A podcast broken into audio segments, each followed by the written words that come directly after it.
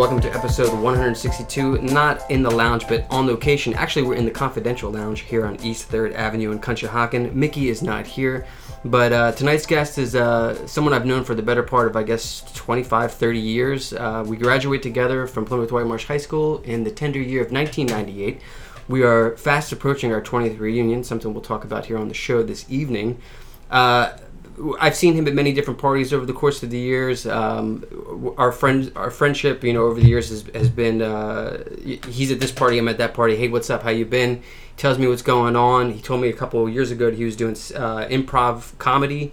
Uh, something I've always wanted to do um, myself, just because you know I've always done the music thing. Now I'm trying to like branch off, do different things. He actually contacted me recently. and Was like, "Hey, I want to start a podcast." I'm like, "Well, come on over, be a guest. It's the best way to get it going." You know what I mean?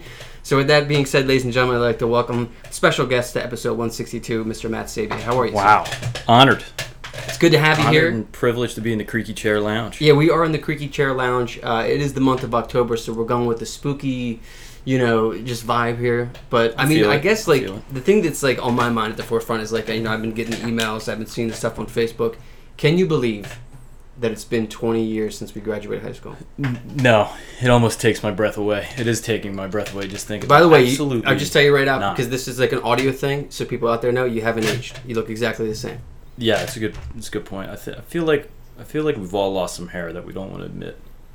I feel like that happened, but twenty 20 years. years, and uh, I'll give you, I'll give you. This is this is how twenty years worked. Still, the random people that you run into, like Yeah. nothing. Everything's changed, but nothing really has changed since high school. Mm-hmm. Like, uh, for instance, Mm-hmm. Chris Dempsey, who we all know. I, I, my friendship with him was always cool, but it was always this thing where we would just see each other.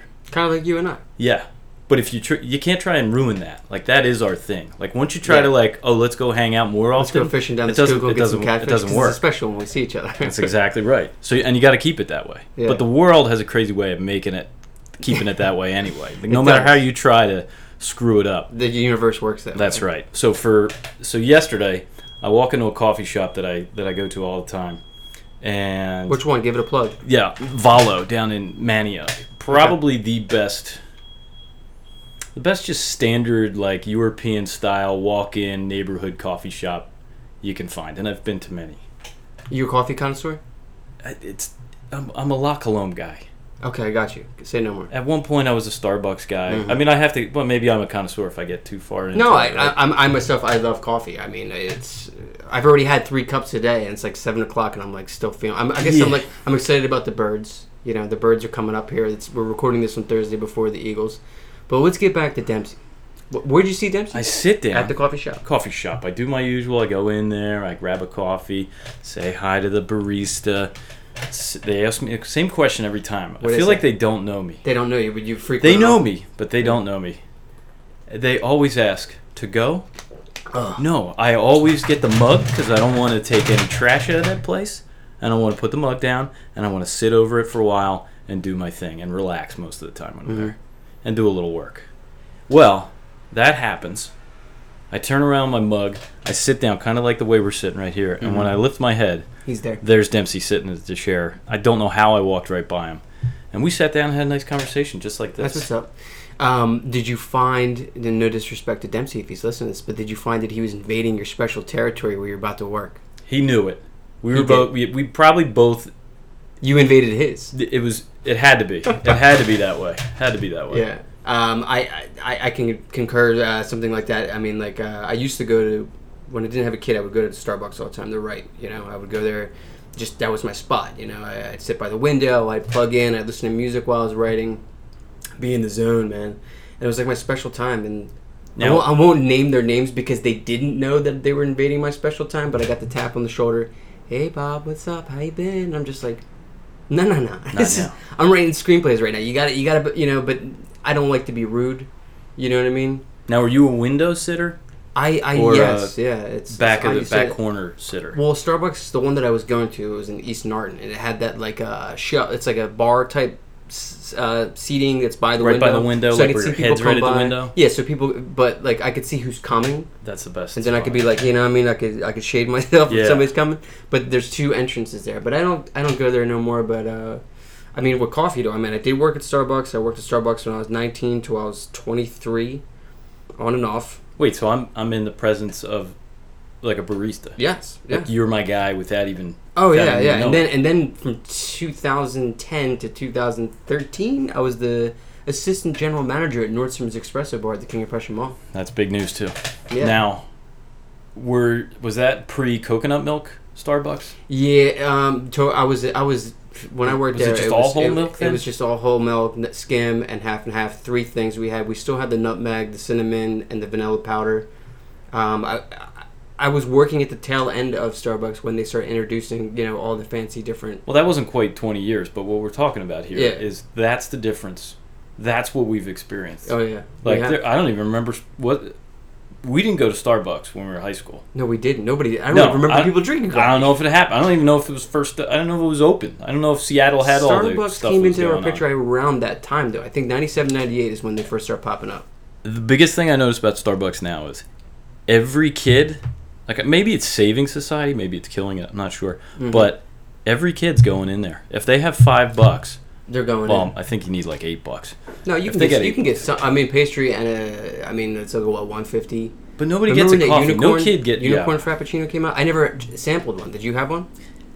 I was in Delaware. This is funny. Yeah. Now, the, just the fact that I remember where I was when the unicorn shake came out I because I, remember, was yeah. in the improv scene, and everybody, it was a big deal. Mhm. People love comedy people and whoever. The people on the fringe love unicorns, Mm. so they were all into it. So every post I saw was about this unicorn shake, and it just so happened that I found myself at a Starbucks in somewhere in Delaware, Mhm. and I, I lifted my head to see. So sorry, we're Wow. all out. Oh, yeah. You you got it the tail end. I didn't want it. I don't think I could handle I, that thing. I, from what I remember of it, and I'm sure I could just go on YouTube and look at it, but I haven't thought of it since then. It's like you would swirl it and it would change colors, right? It would be a purple, pinkish hue, and then yeah, yeah, it was wild. come. See, I, from a barista standpoint, I can't understand how that's done. I mean, there had to be chemicals that are involved with this, obviously. Oh, sure. But uh, that was to me the most frustrating part of the job was making fraps. It was a pain in the ass, man. It's like enough to quit. What Um, drove you out of Starbucks? uh, my manager when I was 20 threw a hot drink at me. I was gonna say it's always the manager, She, but I she did not drink expect that. me. Yeah, she. Was there some tension build up? How does how does that happen? Let's, let's face it. I mean, with retail jobs like that, when it comes to coffee, or if it comes to Walmart, it comes to Target, there's always tension in the workplace. There's tension in the workplace because the people who are running the employees don't have their respect. 'Cause It's they're a not even it's a- there. it's a They're not simple- even You know, there. those questions like when you fill out jobs, they're like, "Hey, here, well, would you ever steal? Is it a bad thing? How- Are you, you know, strongly agree, disagree?" What about like teaching people how to treat other people with respect? This particular boss of mine, she was Like, it- would you ask that question? Would should that question be on? It the should be, thing, yeah. or should it just be like? Should that be part of your skill set you're bringing? I think that like, when you I'm meet gonna- somebody, when you bring somebody in for a job interview, especially if you're dealing with r- restaurant industry, you know, AMC movie theaters, anything like that, you shouldn't just be there in front of that person. You want to see how they interact with the general public. You know what I mean? And like what they tend to do is they're like, "Oh, he's training right now." You might as well just put him like in a space, like you know, cadet uniform. Like, look, you ain't ever making it to outer space. You're here at the academies. You know, put them right in. Like he's never going to go any further. That's that's his limit. You just see you just what they can do with in. people, or give them a scenario, a role playing improv type scenario, if you will. You know, I, You mean I- like get, let him be the manager for the night and see? yeah, I would say you sit here, sit in my seat. I'm over here. You're going to interview me now. Now, does that mean And we're I just kind of like lazy when, at that point? I, I just I think that people don't worry too much about the interpersonal stuff, and I think that's what leads to mental health in our in our society. Really, it's like we see each other on the surface, and we see like what's going on in our social media feeds, but we're not actually.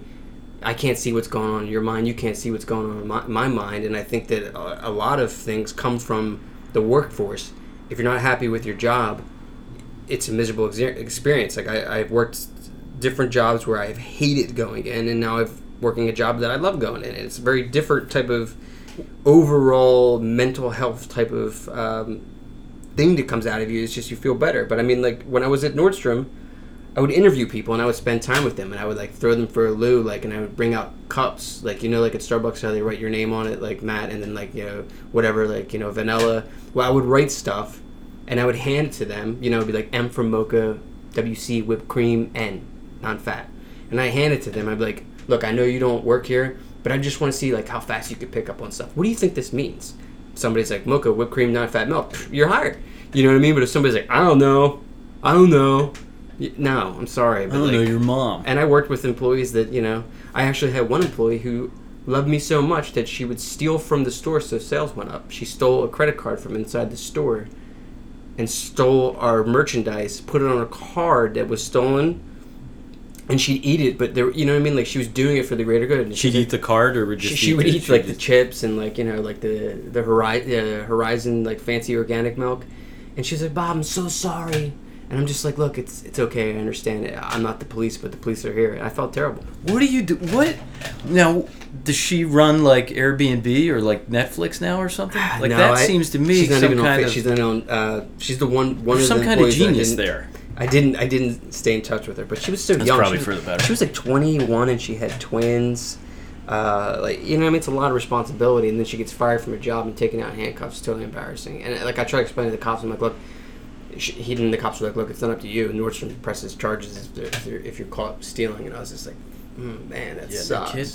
But yeah, coffee, you know, and like I got to be honest, like with coffee, Starbucks, all that stuff, some of the coolest people I ever met was working at places like that. Yeah. Well, you brought some up, and I don't know. I don't know now how to swing all the way back. No, you can because this is what we do here on the podcast. We have no reference point. Just Well, dive you- right Well, in. you, you you you know you, it's a big topic, mental health, and you brought it's it's a topic to me that, that touches home. But you you uh, you bring up, you know, like wouldn't it be better if we just got in somebody else's head? Like, don't we want to ask more questions? But the truth, I think, and this this might throw you know, I'm not sure what Mhm. the audience looks for here, but the bottom line is, aren't we all thinking very similar? Uh, Don't we all have very similar thoughts? Get done And work, so- do me. So once we get inside our own heads, Mhm. you're automatically the more time you spend with yourself in your own head, Yeah. y- you'll automatically be in everybody else's head. The fear, though, is are you willing to go into your head hmm and and not only at that time that you're in your head, you're also in everybody else's. That'd be wild if you could do that. I mean, have you seen Maniac on Netflix? I'm scared to watch it just just because of every Very every similar- time it kind the of plot pops is very up. similar to what you just described in a way, whereas the two main characters are in each other's minds. well, and who's that? Jonah Hill. Yeah, and he's uh, he's a he's a what's he's her one name? Emma? mindful dude. He is. He just he posted Emma something Stone, recently. You know, he lost Emma Stone. Yeah, uh, he posted something. He's doing this movie called Mid '90s. Have you heard of it? Um, comes out at the end of this month. Yes. put out by A24 about skateboarding, and he's doing a lot of press for it, and he's lost a lot of weight. And he wrote something recently. It was just like, you know, like I realized that uh, this has affected me for a long, long time. I was fat when I was 14. I was fat when I got famous, and now that I'm not fat no more, I have a lot to say about it, and like you know, mental like health awareness, and I mean, in general, I think actually as we record this today, is today National Mental Health Awareness Day, or was that yesterday? If There's so many of them anymore, I can't keep up with it. every day's a day, and and now I think they've I think started doubling yesterday. up. They do double up, and where's Yeah. it? What's up with that? You can't have pizza day the same day as hamburger day. No, make no and sense. hot dog day can't be right after, as far as I'm concerned. That's- But no, uh, mental after health though I think it will continue way into the next century. They're going to try to conquer it. They're going to try to make things more easy for people. I mean, they already are doing it now with the multi-billion-dollar industry of antidepressants and stuff like that. Um, I can disclose here on the on the, the podcast that uh, I think uh, 2011 or so, I was really struggling with sleep.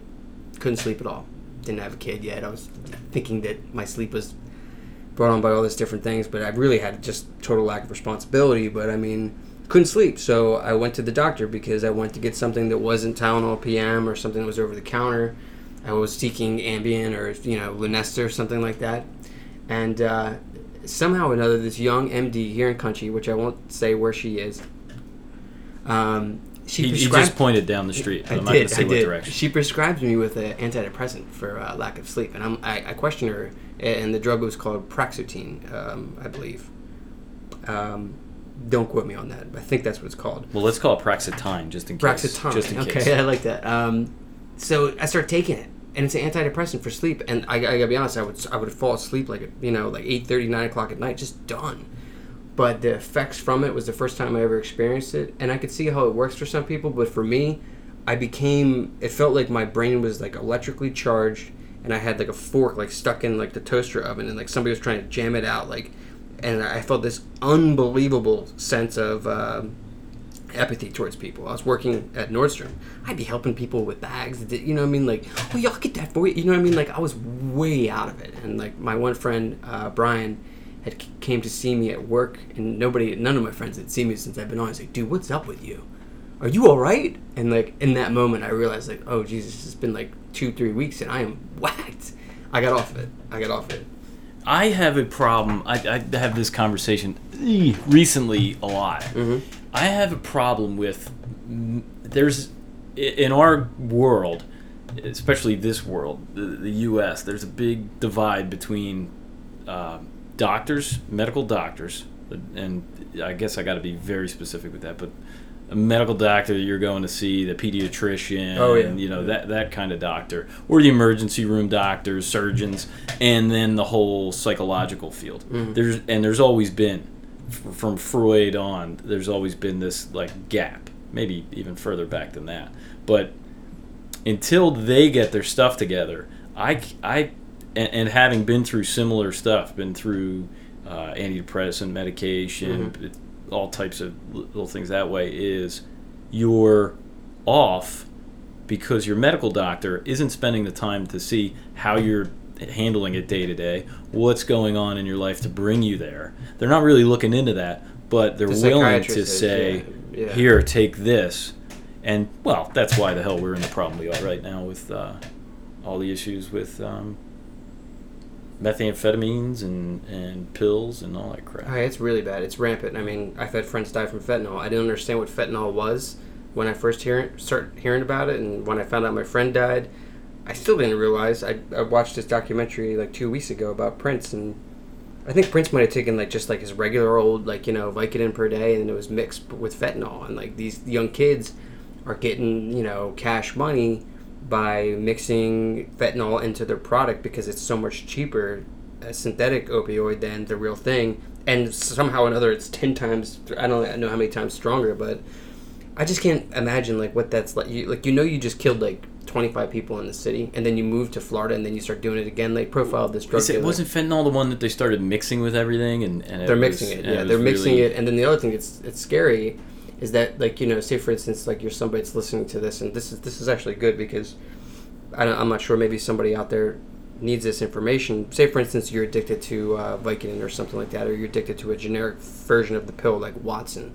W-a-t-s-o-n is spelled on the pill. These pill providers with the fentanyl are also buying pill pressing machines and they're pressing the logo onto the pill with the Oh, fentanyl going to buy the official because trademark, exactly whatever. because they go to Amazon to buy it too. You could buy a pill press on Amazon. You can buy the the letters for the pills on eBay. This type of stuff should be regulated by some sort of state law. Uh, so if you are listening to this and you're somebody who goes down Moore Street or Norristown or you know anywhere it, there's an urban setting where you buy drugs where they're available, be mindful that the pills that you're taking they're not safe no more, and it's time for you to get help. Get off the drugs, get off the opioids, and try to get yourself help because now you could die.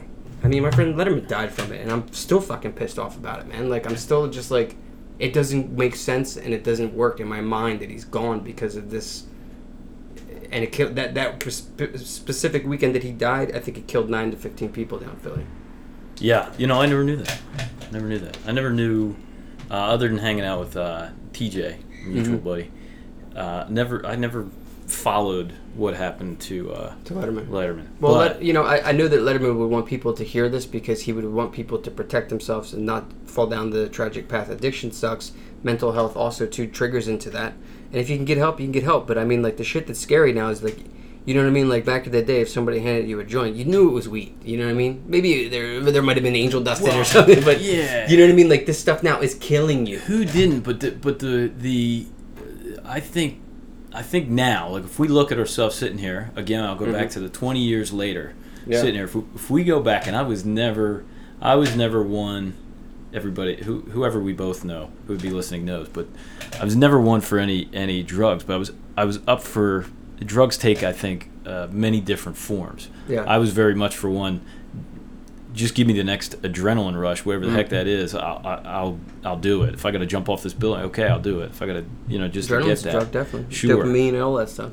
yeah, it's all interconnected. Mhm. But the one, the one thing I think you have that both of us are kind of talking about now is when you're in your 20s or early teens, it's all about what's that next big thing. So at that time, if you heard fentanyl or whatever, you know, oh, they just added this, they they Mm-hmm. added this, you go, all right, that's the next thing. Let's let's Yeah. amp it up. Let's step it up. Let's step it up. Because to we had no reference point, you know. Yeah, we just, just we kept would hear what people would see. Yeah. And now we've climbed so far, technology, Mhm. everything so fast that now we've literally gone from this relaxing drug, pill, weed, whatever, to all right, take this with something that's Oh, absolutely terrible. going to kill you. Yeah, and the thing that's crazy is that people get so addicted to it that they're willing to take the chance, which to Yeah, me is just the most insane thing, you know. And like, just uh, a couple of weeks ago at some park, I think in New York, like they found a whole bunch of homeless people dead from it, and it's just odd, you know. And it's, it shouldn't happen.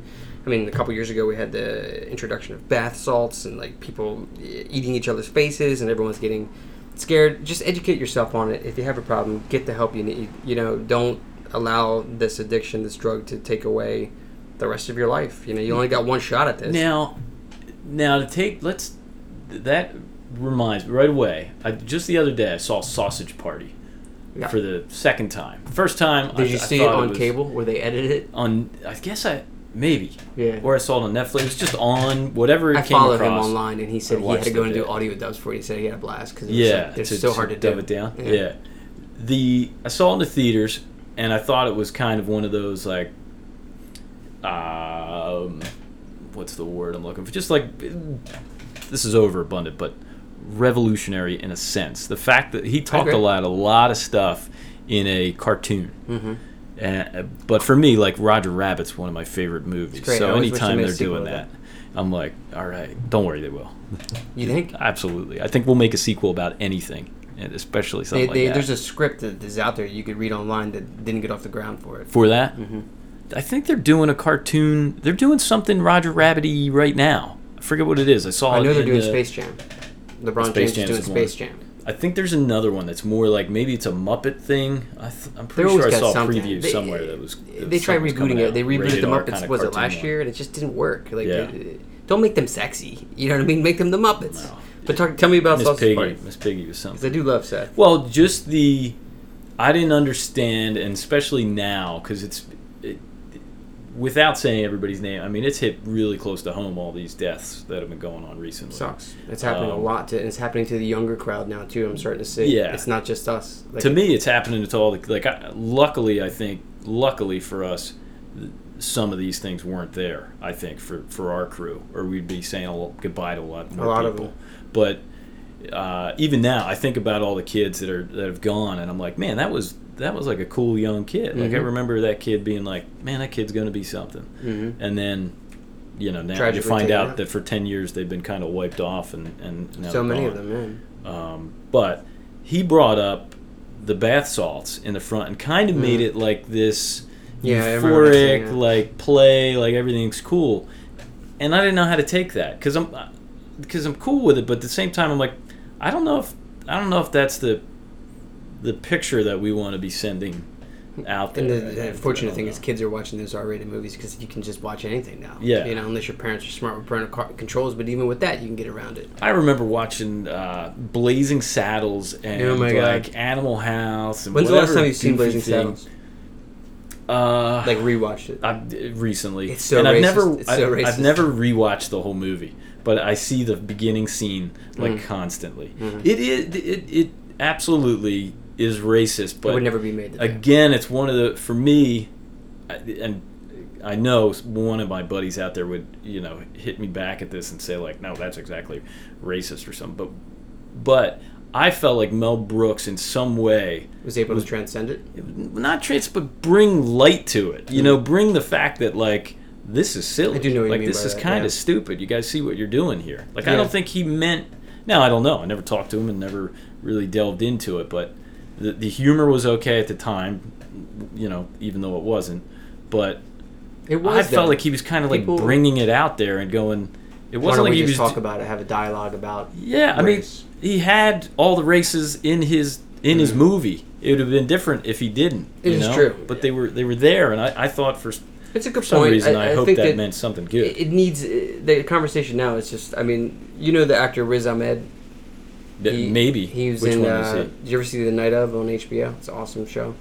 It was a miniseries Is it a called The Night thing? of. No, it was it was like a crime drama. It only No. lasted one season. Highly recommend it. Riz was in the he's in the Venom movie, which is I haven't seen yet. I heard it's terrible, but he was on this Oh, talk don't show. tell me that I'm about to watch it soon.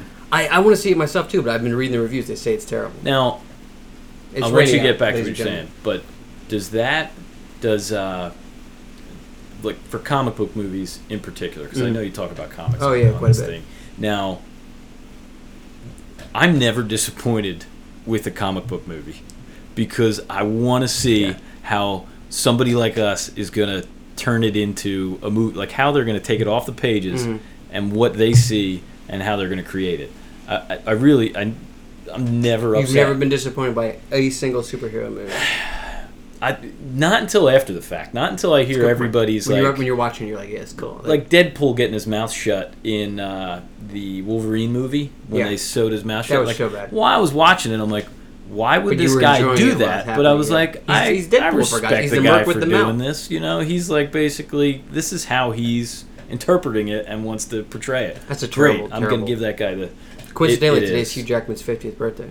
No way. Yeah, I saw it on Instagram. He'll never be Wolverine again. I think that he he is gracefully backing out despite Ryan Reynolds trolling him online and all the films and stuff like that. But uh, Ryan Reynolds is releasing a new Deadpool movie uh, in December. Did you read about that? no.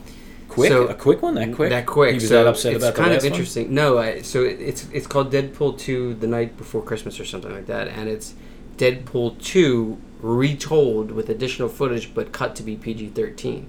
So they went back and refilmed, I guess, certain sequences because there's certain things in that film you just could never even dumb down to PG thirteen. But You can never unsee. he they did it and uh, everybody got mad because they uh, they surprised everybody by the release nobody saw it coming and other films were like moving around trying to get away from it or whatever but uh, I don't think he liked that movie. I don't think he liked it. I it, it I didn't think it was good as the first I mean the first one's cool you know like I it's it's okay you know I mean like it still has like it's not a perfect superhero movie To me, it has the same feeling that Sin City had.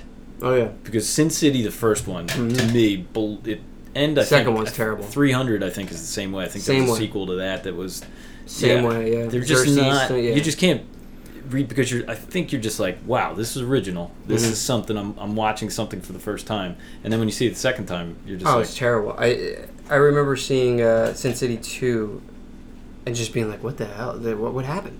why? Because the content material is really good, you know. But um, what I was saying about Riz, who's in the Venom movie, he basically says in this interview on um, this UK talk show that you know he's a he's a Muslim, and like they were asking him like you know how do you feel about like um, films like uh, the Black Panther and Crazy Rich Asians, and he basically says, look, it's great that these films are coming up, but we shouldn't be sexualizing it to like I want a piece of the pie. We should be looking at it as a whole and being able to reflect and like you know give each person from a different group gratitude towards them doing their thing so we can feel better about ourselves which i think we were talking about earlier in the beginning of the show about getting in other, other people's heads if there's a film about asian people we should be happy about it because we're all human you know what i mean like I- it, it's crazy how race has gotten so bad now that and i understand that, you know um, you know the blatant racism in America and the the history of slavery and stuff like that. It's a lot to deal with. You know what I mean? It's terrible.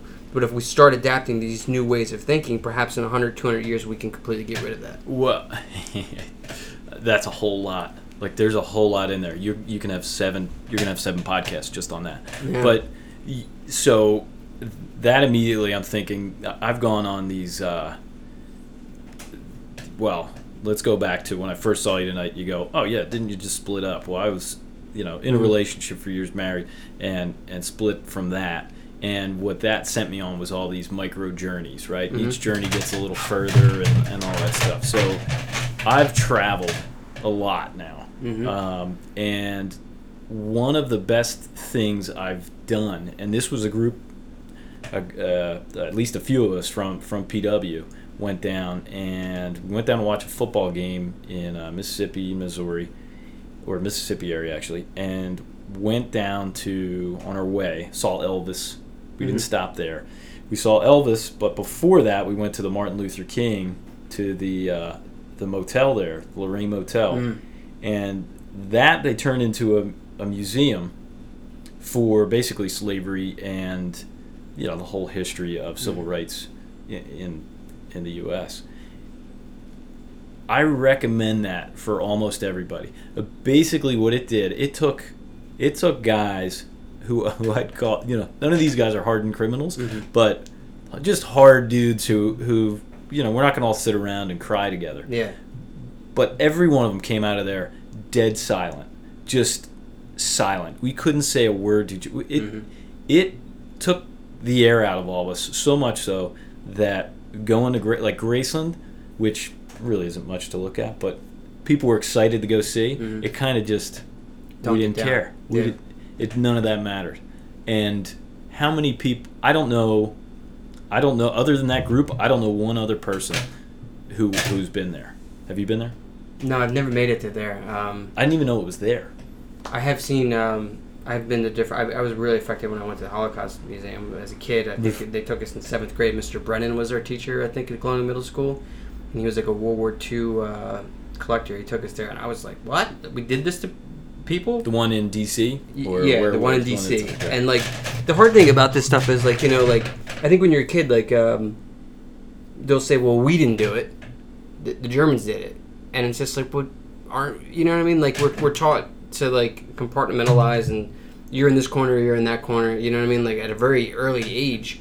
Democrats, Republicans, Marvel, DC. You know what I mean? Like it's the all, it's label, all right? labels and like this and that. If we can get away from that, you know what I mean? Like Plus, I mean, like when I, I mean, when I first found out about slavery, I think I might have been like four or five, and I couldn't understand it at all, man. I couldn't understand it at all. I was, I, I was like, what? Are you kidding me? Like, you know, I was mad at my parents. I, I think in a way, you know, I, like I remember, and like I didn't understand the nuances and terrible things that happened and how long it went on for. But like, how the hell could we do that to another human being? You know what I mean? Like, I I think the biggest I think the biggest thing that comes out of that like is it's like you didn't want to go to prison. Like I knew as a young kid, I didn't want to go to jail. Like I didn't want to. Mhm. I, I remember getting caught stealing uh, garbage pail kids out of what used to be, I guess, the Acme all the way up where the Giant is now in It's Plymouth. hysterical. In 162 episodes, I've had several guests on this show admitting to stealing Garbage pail cards. kids? Not just garbage pail, garbage pail, marble, Tops. tops, Donruss, the Yeah. whole thing. But a very pa- a similar pattern has just emerged: stealing cards. Well, did their mom drag them back up to apologize to the cashier and the store manager? What was the story? What was the name of the store? The Acme up at uh, Country. Yeah, but the one on Butler and Ridge. I think it was Oh, yeah. Acme. Yeah, that, that, that was shopping day. bag. Maybe Acme it was a was shopping bag. Yeah, Yeah. it was a shopping bag. She dragged yeah, you yeah. back. She was really pissed. Drugged me. She found the car. She- I was like Did probably you have hiding all, did somewhere. you have all 12 in the pack? I mean, I had them. I had them all there.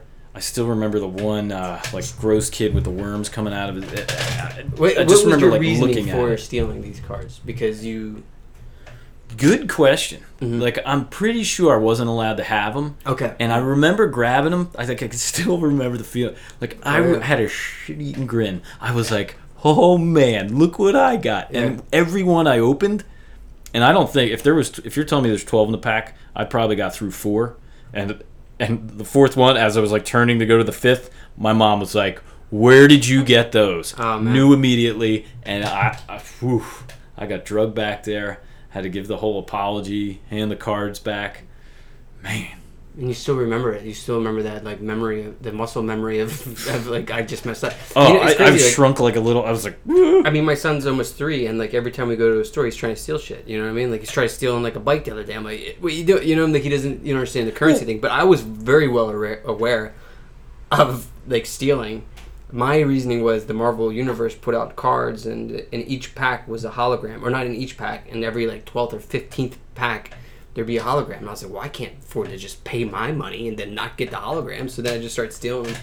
And then I felt bad. And then I, I think I might have stole into my early 20s or so and then i realized the error of my way and i was just like never again like will i ever steal anything well, I don't know if that's. You know? Uh, I don't know where we were going before that, but I don't even know where that. I don't know where that is on the on the like.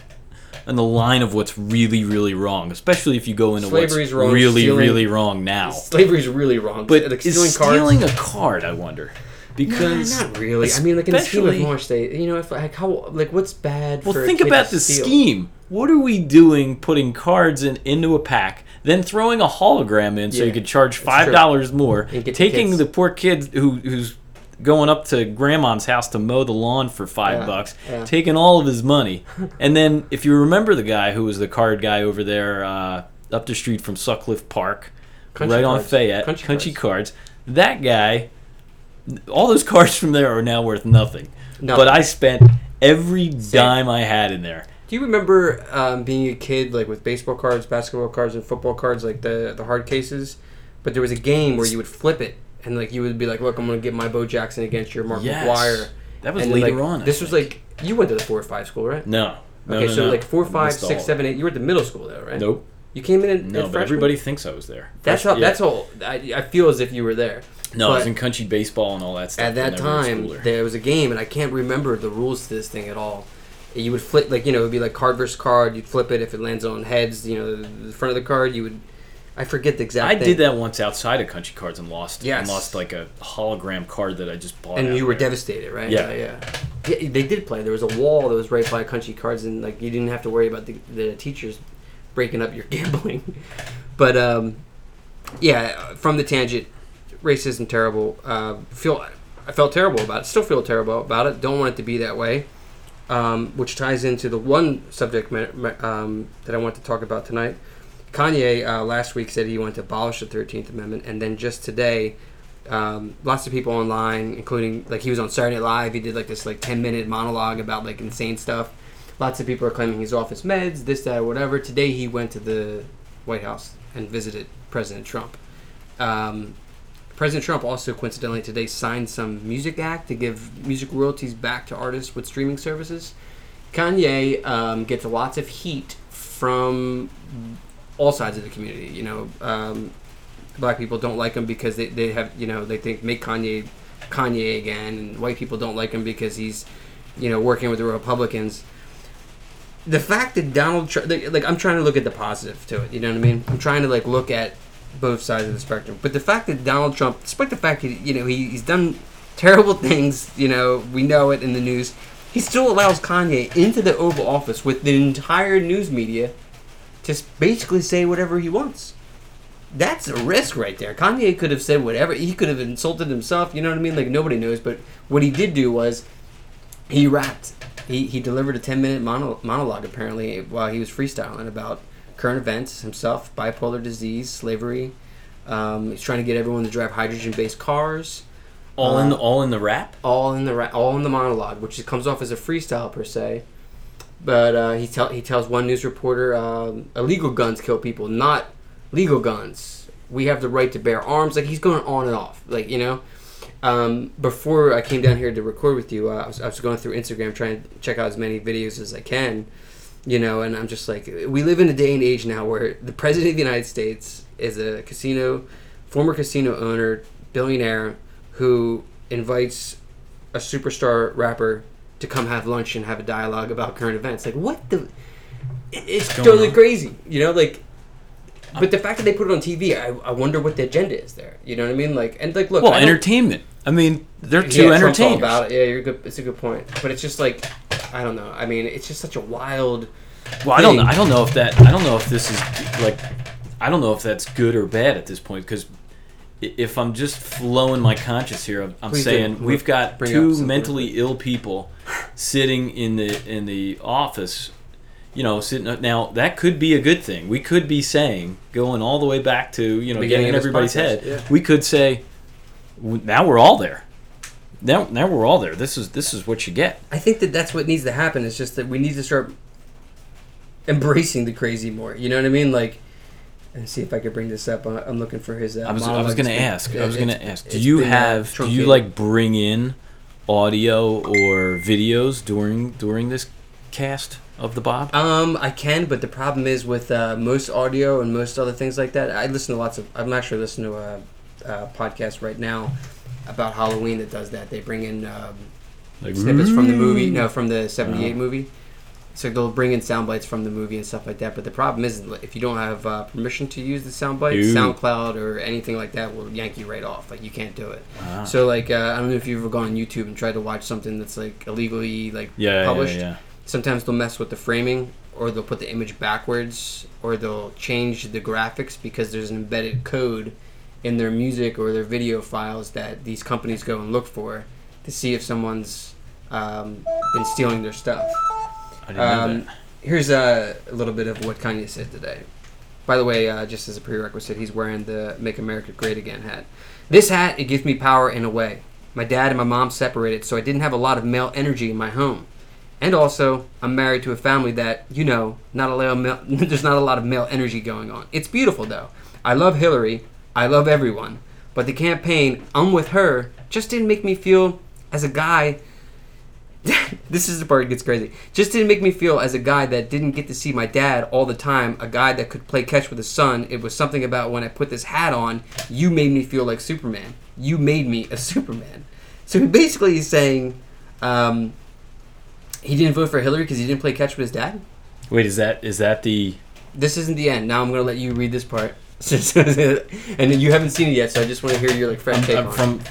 Take it from. Uh, Do I need to say what he's talking about? No, when not says- really. I think the okay. people will get it. Take it from the abolish part, maybe, Let me or further down. Take, it from the top. Take it from my. I did say abolish. I did say abolish with the hat because why would you keep something around that's a trap door? I was hoping to wrap to this, but it's not happening. If you're building a floor, the Constitution is the base of our industry, of our country, of our company. Would you build a trap door that if you mess up and you accidentally something happens and you fall and end up next to the Unabomber, you gotta remove all the trap door out of the relationship? So he says this in the main office. Wait, he, he brings up the Unabomber. Yeah, yeah, exactly. Wait, he, uh, oh, oh. Yeah, I mean, if I was gonna put on my like mental hat, I'd go, okay, so I see trapdoor, Constitution, industry, country, accidentally Unabomber. What's he there for? And is this gonna end up with some kind of crazy movie twist where Kanye turns on Trump?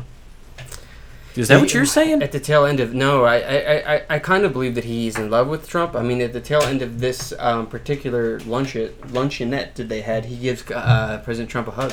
What if it's two egomaniacs, not able to understand like the, what's going on underneath, but really they're both they're both trying to hurt each other. That would be wild. I think that Trump could be I think that. Trump does like the. Uh, he likes the attention, and he also likes. I- I think that he does want to. He wants to bring people together, but he doesn't want to bring people together the way that peaceful people have done in the past. He wants to bring people together by money, by commerce. There's lots of chat about you know jobs in China and stuff like that. And you know, I, I get that, but I mean, who I'm- knows? I mean, who was I speaking to? Last night I was having a conversation with somebody, and it's just so odd. No, it was actually Joe Rogan's podcast. He was talking about his stand-up special on Netflix. He's talking about how every four years or every eight years we get sick of somebody, and then we replace them with somebody else that we don't like, and then it's always like back forth or like two turn. You know what I mean? Like, which goes back to what I was saying about labeling. What the hell? What, what the hell is one person doing?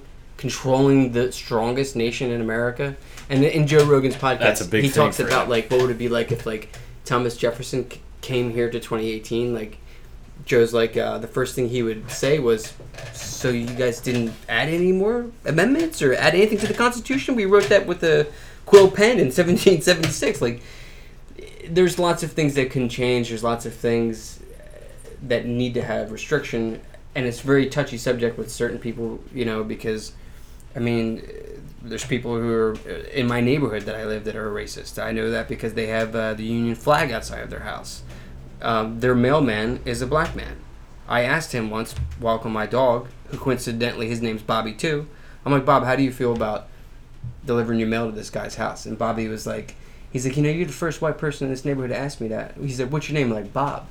And he's like, well, I'm Bobby. And then like he like we became friends. And like I- he's like, it's hard for me to do it, but I just do it because it's my job. And I was just like, look, man, um, you want me to get rid of the flag? I will.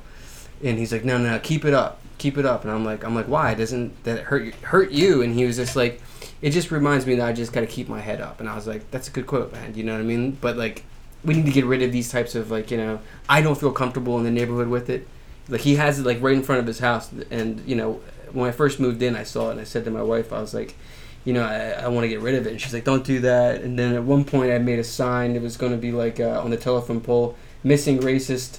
Never mind. Found him with an arrow, like pointing towards his house. And my wife was like, you'll go to jail. He'll shoot you. And like, I realized too that I was trying to stop something by meeting it with more violence in a way, or, or you know what I mean, like.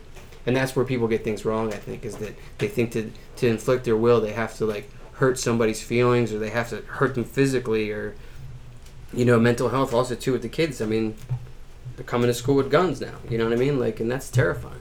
Well, I remember somebody coming to a gun Yeah, back same. in our day, but yeah, who know? Like whatever's happening with that is is I, I cannot like that's a complete breakdown in everything. I think when that happens, it, it really is. I've, and, I've and if seen anybody, it happen from, from Yeah. teaching for Oh, yeah? 16 years, you know?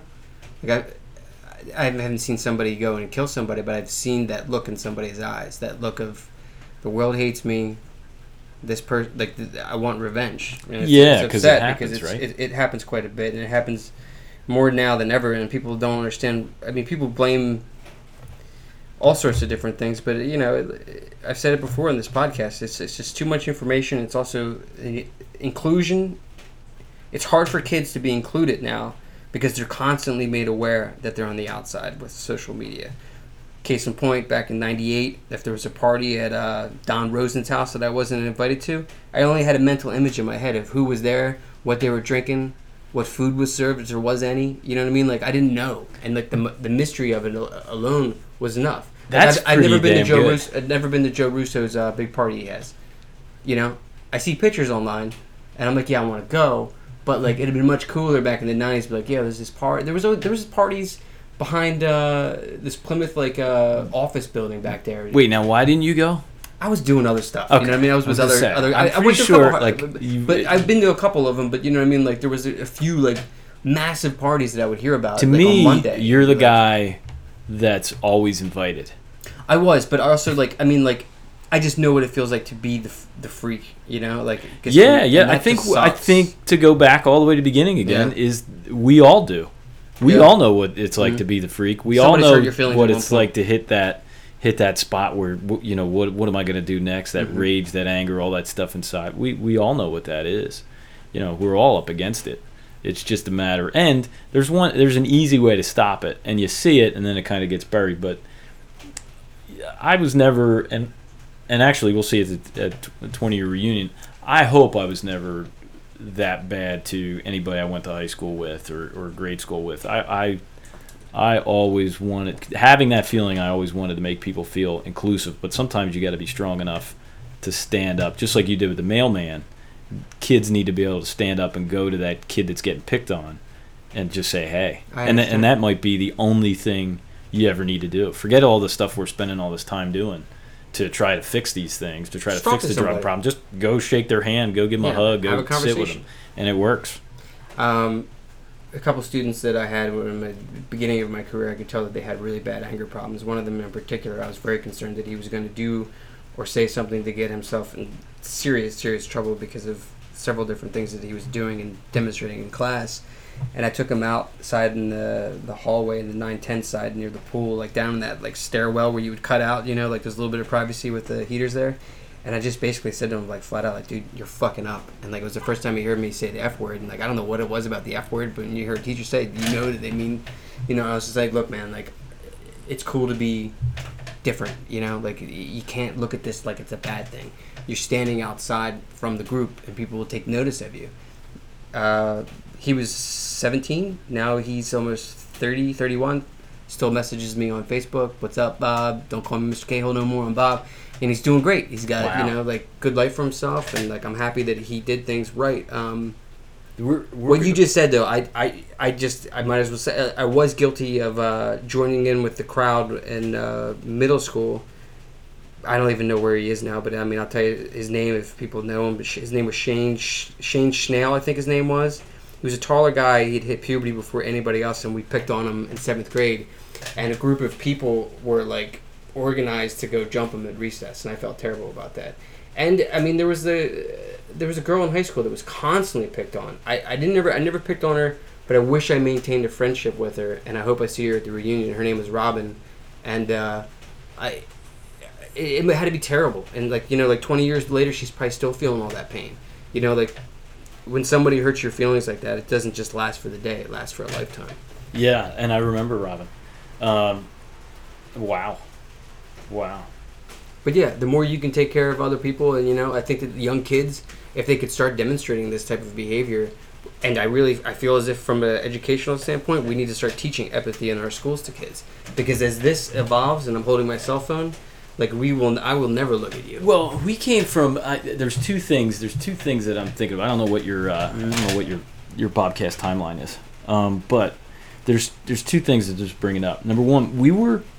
I, I, I'm pretty sure it was our generation. I didn't watch a lot of it, but I know a lot of people did, and that was Freaks and Geeks. Mm-hmm. And Freaks and Geeks was a big deal, like It's a big deal. I don't know if it won Emmys or what all the awards were, but I, I just remember that career. big deal. Mhm. Yeah, and there's a ton of people on that show, right? Mhm. That, that yeah. Busy So- Philipps, James Franco, um, Seth Rogen, to name a few. there you go. Oh, my favorite, Jason Segel. And th- the, where did he go? Where He, he's where got this is he? movie I recommend it highly if you got Netflix. It's called The End of the World, or no, The End of the Tour. It's called. It's called Ah. The End of the Tour, and he, he he portrays an author, a famous author, wrote this incredible book called uh, Infinite Jest that I'm trying to read. It's like 1,500 pages long, and I've never tried to get through anything quite like this. Um, definitely worth checking out though. But Freaks and Geeks, Let me please. do that. Well, uh, from a generation that accepted that, and I think we're getting away from it again. And maybe that now you tell me that it's like, okay, so what you're telling me is all those freaks and geeks who are now cool have maybe forgotten where they came Mhm. from and and all that. But I think you need to bring that kind of. It was the same thing that Stan Lee did, and I look at that now, and it, maybe we all do when we're in our 30s and kind of look Mhm. back. But Stan Lee and his whole little pack of cronies and that whole crew that brought Mhm. those comic books. It's so amazing what they've done because they they literally named every single if we're going to just call it mental health. They named every single deficiency and made it something great hmm and and just blew it up. You know, kind of just expanded. Like in comedy, the whole thing is to just keep ramping it up. Well, he took like, uh, you know, the feelings, like having feelings. Like Mhm. Professor X can feel everybody's Yeah, feelings. everybody's feelings. Like, uh, you know, you want to talk about like a Unabomber or somebody who's really, you know, stuck in themselves. The Dark Phoenix. Think uh, Bruce Banner is a mild mannered scientist who has incredible rage inside of him that sometimes lashes out. which is the oldest, the oldest, most archaic. Marvel was re- you know, he was really good with that. Unbelievably so. I met him once. I asked him. A Stan question. Lee you did? I asked him a question at a convention in Philadelphia. I asked him. I was like, "Yeah." At Comic Con or what? What they had back Wizard in the World. day? It's at yeah. the Philadelphia Ooh, Convention yeah, Center. yeah, It's every year. Um, he was uh, doing a Q&A, and I got up and I was like, "Look, uh, you know, you invented all these great characters, but I'm interested in some of the secondary characters, like Rick Jones, Bruce Banner's best friend." He cuts me off. He's like, "Stop right there, young man." I've never invented a secondary character. I think they're all great. And then like he told me something about Rick Jones about uh he had a buddy who played a harmonica or something like that. But Rick Jones isn't the Solomon character with the long hair, is he? He's not the. Uh, he, Rick Jones is the teenage kid who was uh, in front of the gamma bomb, unbeknownst he's playing a harmonica in the original comic. Um, he's out in the test. He like, he's drives sitting his, there He like in drives the his car sandbox into kind the of thing, or test no? field. Okay, Huh? he's an older guy. No, he's a teenager. So Okay. Bruce is like in the original version, and they've never done Rick Jones in any of the Marvel movies. Oh, been really? waiting for him to show up because it's like it's a huge part of the Incredible Hulk. He becomes the Incredible Hulk in the book because a young teenager drives his car out into the gamma bomb test site. Now everybody will know when they put this nugget in the movie. Exactly. So, so, so then like um, Bruce sees this and says, "Stop the bomb!" And then the Russian guy, who's the scientist, I can't remember his name right now, he tells him, "No, keep it going." Um, and Bruce Banner runs out there to the gamma site, pushes Rick Jones into uh, like a ditch, as if the gamma radiation ain't going to affect him anyway. But Bruce gets hit by the gamma wave and becomes the Hulk. Yeah, which yeah, is yeah. also completely like Stan Lee. It's fascinating to say this because a whole other podcast on this. Stan creates all these characters as a reflection of the times because they were dealing with the Manhattan Project, they were dealing with um, nuclear test sites in like New Mexico and all sorts of different things. So he was always yeah, yeah, yeah. always reading and you know I mean now he's got like it's terrible what's happened to him now though like people are taking advantage of him using his um, estate for different things. Um, yeah, I heard about that and claiming that he's done this and that, but I'm just like, oh my god. But, wasting away, taking everything. I also he's think too, it's a good point you brought that up. As far as like mental health and stuff. kind of became the theme tonight. Is um, you know, comics like uh, they're not they're not uh, they're not recognized in school as literature. Um, some libraries have a comic section and stuff like that, graphic novels. But I've worked with teachers before who were not comfortable with me having comics in the classroom. I learned to read because of comic books. I started reading comics when I was four, and I still read comics. I go to the store weekly to get something, you know, so I can still read in that sense of format. It also helps kids with um, they're they're going through some sort of inner turmoil or something like that. One of those characters they can relate to, like just like you said, you know. like- yeah, yeah. and, I dug uh, into him hard. which one was your favorite Which character or which uh, character, Character. story, comic? man? That's a good question. Which was my favorite character? I was Hulk first, and then as '89 approached, I became Batman. It's hard for me because I always created at the time. I was always drawing my own characters. Same, same. And I What, what was your the- character?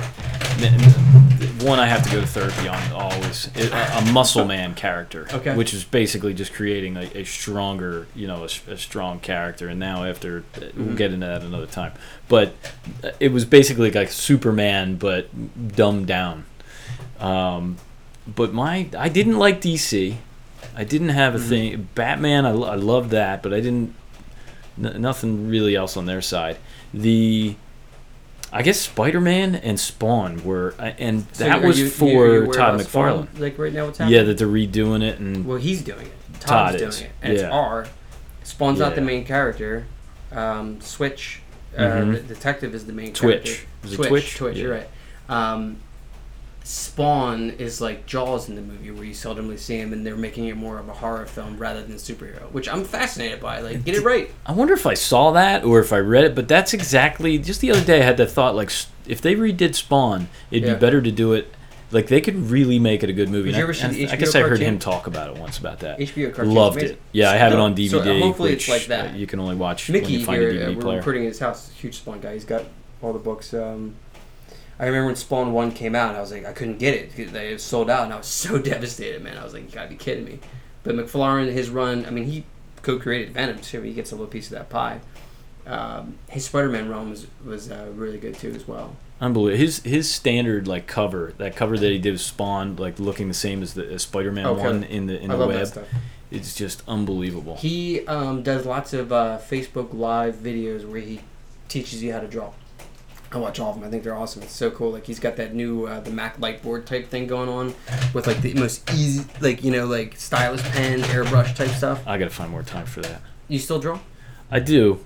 I do as I'm looking down at Mickey's sketches Yeah, here. Like right, all I yeah. want to do is pick it up and draw. I do, but I've never um, and ho- I'm sure at some point in my life if I get the chance I'll, I'll find the time. I can't slow myself down enough. Mm. It takes a lot to do it. When I do do it, Mm. it's for my you know just this is me internally like it's amazing. Like Mhm. when I get it and I get in in the zone, I'm like wow Feels good. look what I created kind of thing. Mhm. But if I'm not in that zone, it's kind of like it's just like an automatic. Mhm. You kind of just draw what's you don't really get into it. So I'm trying to get there, but I, ha- I haven't I haven't recently. I write a ton now. I write a whole uh, I write as often as I can. If I don't Same. write every day, if, like I haven't fully written. Um, I in the past few days, I kind of get bummed out that I didn't Yeah, do it. yeah. Do you like you like beat yourself up like damn I should have been back at that now I'm not doing it Yeah, right now. I've gotten a little better about that, but yeah, I understand that you can't force writing. You can't force it. Like um, I used to like force myself like ten years ago. Like when I first started in the screenplays and stuff, I was like, I gotta, gotta write. I've got it, you know. And then like I would just write dribble and just be like, well, this is nothing, you know. But you can't force it, and you gotta wait for creativity, and you never know what's gonna happen, you know. like- Well, I don't know. For the record, I'm still waiting. I'm still going to circle back to the one topic. But the the when you say that, I would challenge you to you're musically inclined, Mhm. right? So when you pick up a guitar, do you get guitar block or a or bass block? You know, or can you just pick it up and start strumming?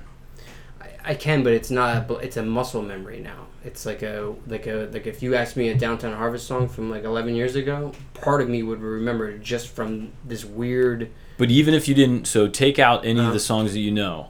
If you if I just put it in your hands, Mm, would you just Well, start playing it? out. Yeah, I mean, You would there's, just cer- there's certain things that I, I mean, like with music and art, I'm really good. Uh, home improvement stuff, not so much. You know, I mean, like I gotta watch a YouTube video, but that's what makes this unique is that there's right side, there's left side. You know, what I mean, certain people aren't good at things, and But when I, I pick mean- up a pen and a Mhm. piece of paper, it's almost it's almost like that. Like I don't ex- uh, and for a while, for like mhm. eight years, I had writer's block. I didn't realize I wasn't writing. it was a big part of my life that I, I Mhm. left alone, and I should have been doing it. And uh, you know now it's- back full force, but I, I don't. So I don't accept the writer's block means I'm not a good I'm not in a good spot. But I can always kind of flow. You can just Mhm. kind of, and it's that stream of conscious, which I thought you I might be able to get out of you on. Like as soon as you pick up an instrument, you can kind of just flow Mhm. flow through with it, and eventually you might get something. yeah, But writing, I don't think even none of that matters. If you don't get to anywhere, you're still you're still writing. it feels good. Yeah, you're still doing you're still Mhm. doing the thing, and then I I feel like when you look back on it, it you had something there. You know. I always like I like rereading favorite books every now and then. You ever do that? Like just like read like just pick it up and open it up and like go through things like. it's weird. I, I do a little more of that now than than I had before. Like the only book I ever reread hmm was Fahrenheit four four eleven. Oh, did you see the film that HBO put out? The the What Mar- uh, what's his Michael name? B. Jordan's in it. oh no, wait, it's a film actually about the book. So they adapted Fahrenheit 451. It didn't get much press, but I enjoyed it because I liked the book. At one point, Mel Gibson was going to make a movie of it, but then he went on that anti-Semitic rant and screwed his career. But uh, it's Michael B. Jordan and uh, Michael Shannon, so it's really good. It's it's dark as that film is, yeah, but I'll check that out. But like I, that, yeah. but that's the only. And then recently, I've gone back Mhm. to books and picked up kind of like think what you're saying is like pick them up, page through a Mhm. couple. Uh, What I find most interesting, same with going back and reading your own stuff or looking Yeah. at your own music, or- is is just what you see, what's different today Mhm. versus when you first read it. yeah, And, it, and that's the same thing with like what was slavery to you when you were a kid, what was the Mhm. Holocaust to you as a kid That's a good versus what you think about it yeah. Mhm. today. I, I, I love what writing represents. It's freedom to get your ideas out there, you know, and like if somebody resonates with it, or uh, unfortunately, we have to sometimes level our successes to how many people like it on Facebook or something. But I mean, somebody writes a book or something like that, you know, like that book, Infinite Jest. Um, it won all sorts of awards, and then he later killed himself. Like um, couldn't handle depression and stuff like that. But I like you think that like you struggle with your writing and then you read like you know like you get to a point where you're like oh my god like I, and then you read something like that and you're like oh my god like he's got so he's got 40 of me in this like script and it's inspiring i like when i find inspiration in other people's work i find that in my musical side of things it's met with jealousy by lots of musicians they don't look at each other with the same regard as being like well even i guess writers do it too but i mean like if you were able to see the strength in others then maybe you find some inspiration. Like, what's the point? Like, you know, if you're a better writer than me, awesome. It doesn't mean that I can't ever get there. You know what I mean? But like, people are so quick to judge. Like, we judge everything. Someone's judging us right now. Like, do they do they really mean Can it? you see them? Probably. I can feel them. What's the topic that you wanted to talk about? Well, the pullback. So we we talked. We got into the Holocaust. We got into the slavery thing. We got into uh, the garbage pail kids and getting arrested. What what really Sounds like an episode of Always Sunny in Philadelphia. it's pretty good. What what really gets me, and I think what it all comes down to, and really Mhm. the further you get into mental health, the further you get into what really makes us tick, what Mhm. what we're really after is freedom. So for any racist, for any guy, I would challenge that guy flag, uh, flying that flag, if if he even knows what he means with the flag, uh, or any racist or anybody in that, uh, you know, kind of term. I think recently down in South Philly, they they went to the Italian American uh, Yeah. museum, or whatever, and you know, desecrated that Columbus Day. yeah. we were all in a bad spot, you know, at, at one point, and slavery was that. So just that's the empathy side. Imagine being a slave. Imagine being told you can't do something, you're not worthy, you're not this. Just put yourself in that. And we've all been there to some point, whether it was our Yeah. parents telling us we're not allowed to have that, Mhm. we're not allowed to do that, or a coach saying, no, you're off the team, you can't do that. Whatever that level is, or, or a cop saying, no, you can't steal that. Like Mhm. just taking away that freedom of choice and deliberate, whatever you feel you want to do, taking that away from you. Just you, you're not allowed to do it. Take away your Just- writing, take away your music, take away your comics, And take some, away your garbage pail. and I guess if I'm gonna get uh, pissed off about it, you would just say some spoiled brat kid is never, ever, ever, ever, ever gonna know that. Somebody that doesn't doesn't get that up. But by teaching people empathy, I think that, that. you'd be able to stop the. You know what I mean? Like, wh- when did we in school did we ever like we learn history, but when did we ever learn what the word empathy was? I don't remember anybody ever. I'll tell you exactly who I learned it from. Kurt, right? When they the way he signed it, Mrs. Gillespie. she taught you. See, I never had her. I heard she was awesome. Now, when you say Kurt, who do you mean Kurt? Cobain signs his death letter in '94. Peace, love, empathy. It was the first time I heard the word. I looked it up. Our connection with Kurt Cobain is a whole nother out of world, worldly thing. Just You will because come back we for grew the up in the February same birthday deal. episode. I, I would. Alright, I cool. would. I won't. I won't even bring up then my Kurt Cobain Yeah, save it. Save it for later. Uh, but yeah, it, no, it would. It there's no doubt in my mind, and you can go listen to three thousand podcasts and Mhm. watch every thoughtful, you know, well thought out uh, individual that's, that's out there. I'm thinking of like Kevin Smith and Joe Rogan and all these guys that that are out there. Um, yeah, just be empathetic. Put yourself in their shoes, and don't go. Oh, I put myself in their shoes. Literally sit, take a moment, and put Do your yourself in their shoes. Go the How Lorraine would you feel or if that whatever, you was know, like- you? You'd never. Mhm. The, walking through that, they did such an amazing job that there's no way. Nobody wants that. Nobody wants. Nobody wants. it. I seen a news story this That. morning. If you do, you're a a- sicko, and if that, that's all thing. Who knows how they get that way? But I read the story in Skipback about an intermixed racial com- couple who has mixed kids, who for the last ten years have been harassed by their 38 year old racist neighbor, calling them every single thing under the sun. They called the cops. Cops did nothing. They contacted a biker gang that coincidentally were working with my cousin who passed away from prostate cancer to get attention to them. And then this guy's now going to jail for like harassment and stuff. Like, who did? it's weird too because it's like okay i live next to a racist i have bad feelings towards him but technically i should try try to find a way to to peace right so it's hard on like it's hard to get past i think the anger for most people you know like i'm speaking of white white people who are racist i think that they're angry about something that happened to them or they think that they're not the best or you know what i mean like some weird shit where it's like I wish that I could put them down next to a black person, cut them both open, like, look, looks the same to me, right? I mean, what's the difference? You know what I mean? Like, is this look different? Like, and what's the point of like being so mad about something that's different? Would you want to eat the same shit every night for the rest of your life? No, you want something different. I like fish. I couldn't eat salmon every night as much as I love it. I'd probably get Well, sick. Well, I tell you what, if uh, if it enabled me to do other things that I wanted to do, if it enabled me to be, be more free, so if if I had to eat tuna fish and, and uh, you know an English muffin every night, Mhm. I would do it if it enabled me to go mountain bike and climb and hike and reading and do all the things I love to do. Yeah. So Mhm. if if you told me if I'm a raging racist and you told me all I have to do is go say hi to my brother down the street and say you are with me, we are together, we are brothers in all of this, and women included, so brothers and sisters, the whole Mm. thing. If I if we could put that to bed, imagine what we could accomplish. Imagine what else we could spend our time doing if we just all realized the simple fact that yeah, we're all in the same shit and we're all We in really this are. together. We're all here on this and the, planet. We and the longer we last, the more we're going to realize it because well, apparently by 2030, that's not going to happen because we've screwed the We're gonna- goddamn Earth up. so we're going to be fried. we'll be pissed off as the, the world ends. But As it's a good point. It's like we all are on this planet. Maybe we live in different continents, you know, stuff like that, different cities. But we all share the one thing in common: is we got no idea where the hell we're going next. And I tell you one thing: I, I think I do know where I'm going.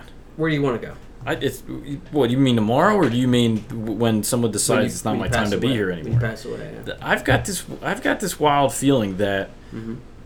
that everybody's right. So that every religion out there, I've had this. I've had this weird uh, thing forever, for, since the time I was like twelve or thirteen, that uh, all religions were wrong and right at the same time. They were wrong to segregate themselves from from everybody else and act like they were. It was all the same.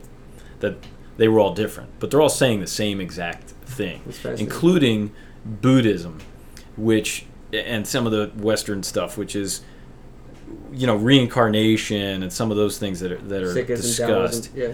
and and uh, rising from the dead and he's re- all these things and and then and then bring it in with science. So then bring in Albert Einstein and just think that matter can matter is neither destroyed nor created, right? Yeah. So what does that mean about us? We're we're just pieces of matter all combined and, and piled up on top of each other. So when, when we explode, when that big bang happens, when when our soul, when the when the minds that we're using right now just cease to exist, all those particles, all those things are still there, Mhm. and, and they're going to explode. They're going to go away. They're going to get burned up. They're going to an ant's going to pick a piece and going to walk over there, and that's Good good. point. We're all going to be a part of something. I used to think I wanted to be buried under a tree. I Mhm. still want to. They said that's very popular online now. Like, yeah. Now, well, then they're going to put you in a little package. You can spend two thousand dollars, and they'll put you under this tree Get grow. a tree sack. But you know, just to oh, right now I'll be a part of it. Mhm. I'll be a part of everything if that's what. But Mm. come on, wait a minute. We're we're all we are a part of it. You're gonna you're gonna decompose and become a part of so many different things. We don't stay in that box. No, no. You- we, we move so- out. We decompose. We're That box breaks down, all that Mhm. stuff. We're gonna move on. We're gonna be parts of everything. So so in that case, you know, I challenge all those people. Go, yeah, yeah, I'm gonna come back as a bird. I'm gonna come back as a dog. I'm, I'm Yeah. gonna come back as, you know, Bobby Cahill the, the 27th. Who knows? I, I, I've said something very similar on the podcast be a piece of it. couple times. Like you know, like I'm cool with it just lasting for a second. Brain dies, goes out, see everybody you love. That's it. It is Okay. amazing that cool. stuff. If you ever have like a near death, uh, I think that that's it's your brain triggering what you think that it wants to be, and like that to, is the heaven. I think is oh, if you're a a good trick. person, like it's like your brain has tricked you into like this like facade as to what you think it is. Does it exist? Probably we don't know, but I mean like. I think that a lot of the old school people like tend to think that it looks like the King of Prussia Mall and we shop together and you know like there there there's like this like uh, sense of like uh, continued life. Well, the Garden of I- I- Eden, where I Yeah, look I over and you're like picking that, giant man. That's tomatoes. boring to me. I've already done that one. You know, what I mean, make it fun. You know, what I mean, let me let me shoot out into space like you said. You know, what I mean, let me become like a thousand different eternities for the rest of time. Like I, I But I- why wouldn't you be? Like in all, I- all I- things point to that's the case, Exactly. un- unless We're- we wake like, up and find out we're not. in- Joe Rogan said uh, that that uh, Netflix special. He said, uh, "What we don't want to um, face is the fact that we were all monkeys who took mushrooms and became humans." and it's like you know, like uh, we, our our brains evolved and stuff like that. And it's really it's quite fascinating, really, how the human body works. I mean, everything has to be perfectly aligned. You know, and then like that's where disease, obviously, and ailments come. But I mean, we're finely tuned by something. I think that people sometimes they look into it so much, and it's also one of the reasons why we have these different sects and these labels is because of this way of thinking. It, it all comes down to we don't know where the hell we're going. We, we have no idea. And we spend all this money putting each other's pl- getting plots in the ground, plaques, flowers, shit like that. You know what I mean? Like I well, just if that's the only way to keep a park, I'm I'm down for it. Like if that's the only way we're gonna keep like an open space, It's a good I'm point, okay. yeah. Let's keep cemetery. let's just keep cemetery and everything. There'll be nothing left. But um, unfortunately, we are out of time this evening. Uh, this has one, been one of the uh, interesting podcasts I've done in a while. It's uh, it's basically a nutshell of just an explosion of thoughts, and it's a good way to end it with the Big Bang Theory. Like you know, like your your body just exploding, thoughts exploding, your mind just you know expanding as you listen to the podcast. My The guest flow. has been uh, Matt Sabia. He's going to come back. Um, I think uh, episode probably be around episode 200 around that time uh, for a future endeavor. Um, sir, enjoyed your time here. Um, we'll have to do this again. This was beautiful. What a what a fun very what a fun right? thing. Oh, It's- abso- it's better than therapy in a absolutely. way. Just now, how much do I owe you? Let's. This is I'll free. just leave Free that of on the table. Free of charge. All I'm asking is you tune into www.thebobcast.podbean.com. My name's Bob, and this has been another episode of Bobcast. Bobcast. You.